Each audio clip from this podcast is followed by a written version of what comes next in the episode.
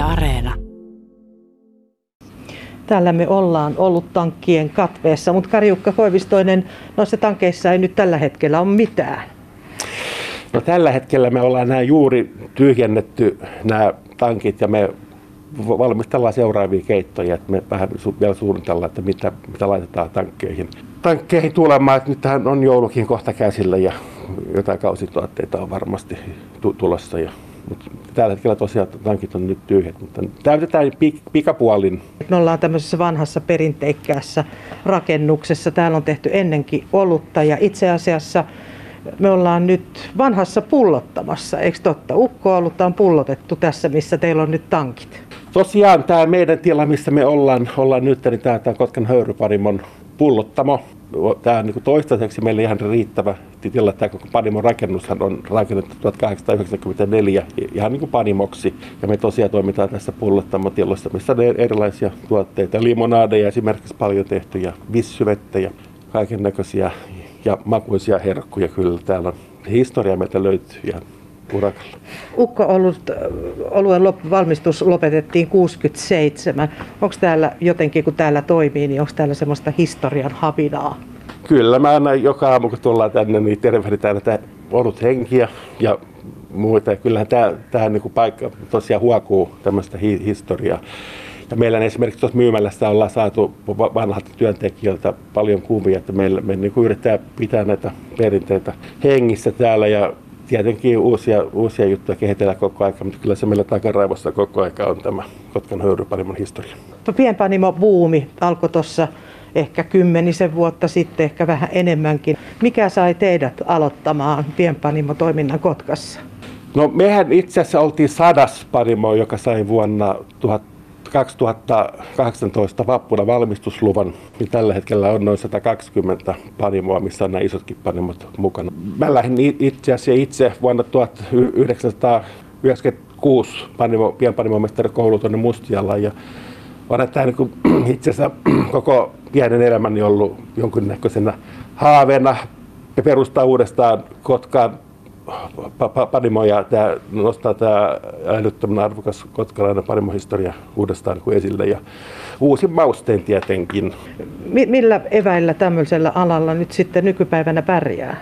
No tietenkin tämä perusasia on se, että täytyy erottua ja tämmöisessä niin kuin elintarvikehommassa, mikä nyt toivottavasti joskus Suomessakin ollut laskettaisiin elintarvikkeeksi, niin tota, kyllähän se maku on tietenkin yksi semmoinen tosi tärkeä juttu ja tasalaatuisuus ja tietenkin brändi, missä me ollaan mielestäni onnistettu oikein hyvin. Että me, meitähän kehutaan lähes päivittäin meidän, meidän niin kuin brändistä, että se on hyvin, hyvin kotkalainen ja erottuva, mutta maku on lähes yhtä tärkeä, jos ei jopa tärkeämpi. Ja me ollaan onnistuttu pitämään laatu kyllä hyvänä.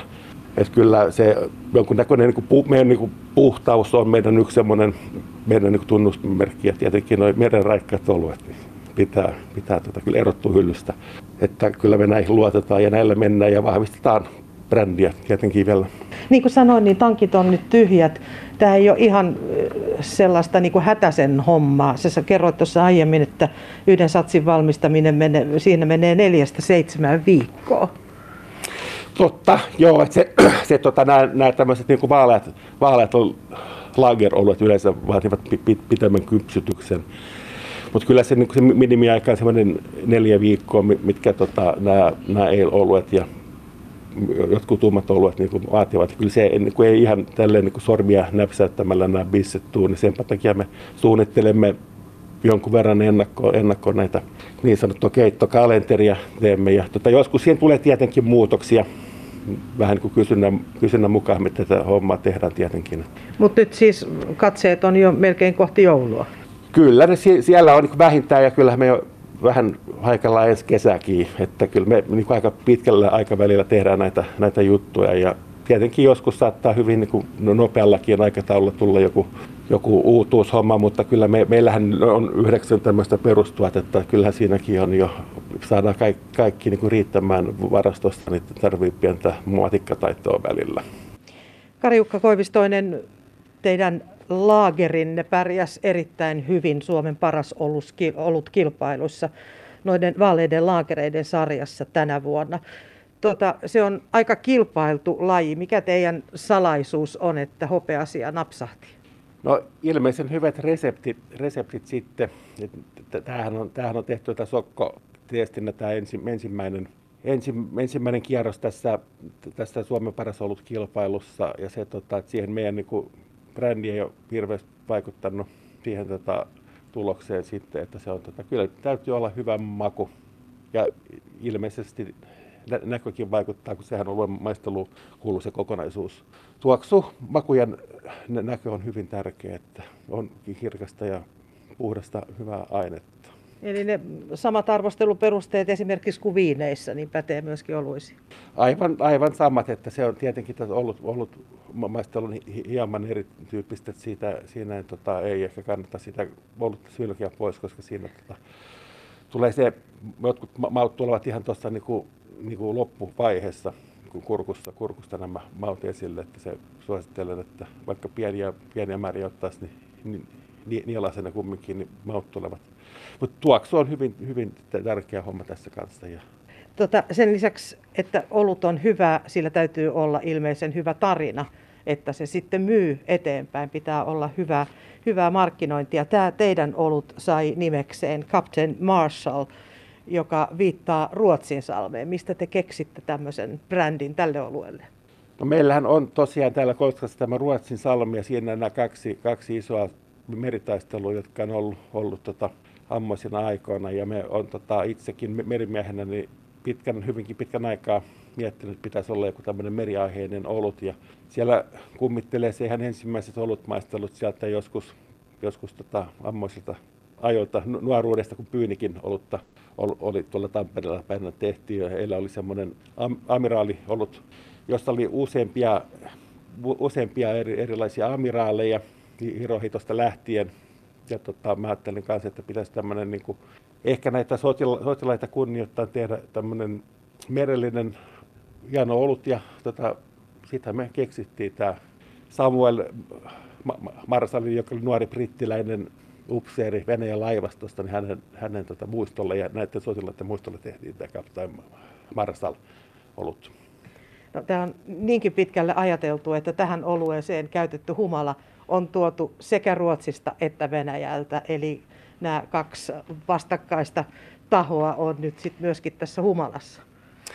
No ilman muuta me yritettiin, yritettiin etsiä, etsiä tähän semmoinen niin kuin yhtenäinen väisyys tähän niin kuin makuun, ja sieltähän se löytyy humalista sitten tietenkin, että suomalaisia hum, humaliahan ei sen verran, tai ole vielä kaupallisessa, kaupallisesti hirveästi myynnistä. Toki mekin niitä suunnitellaan, suunnitellaan että ehkäpä joskus kaudina päivänä käytämme suomalaisia humalia. Itse meidän oluen keittäjällä Marko Hirvellä on omalla, omalla mökkitilalla jotain kokeita tämmöisiin, tämmöisiin humala-hommiin, mutta ei luvata vielä, ehkä ensi keväksi, kesäksi, mutta kyllä me tietenkin se kotimaisuus on kova, kova juttu ja halutaan sitä edesauttaa myös humalapuolella.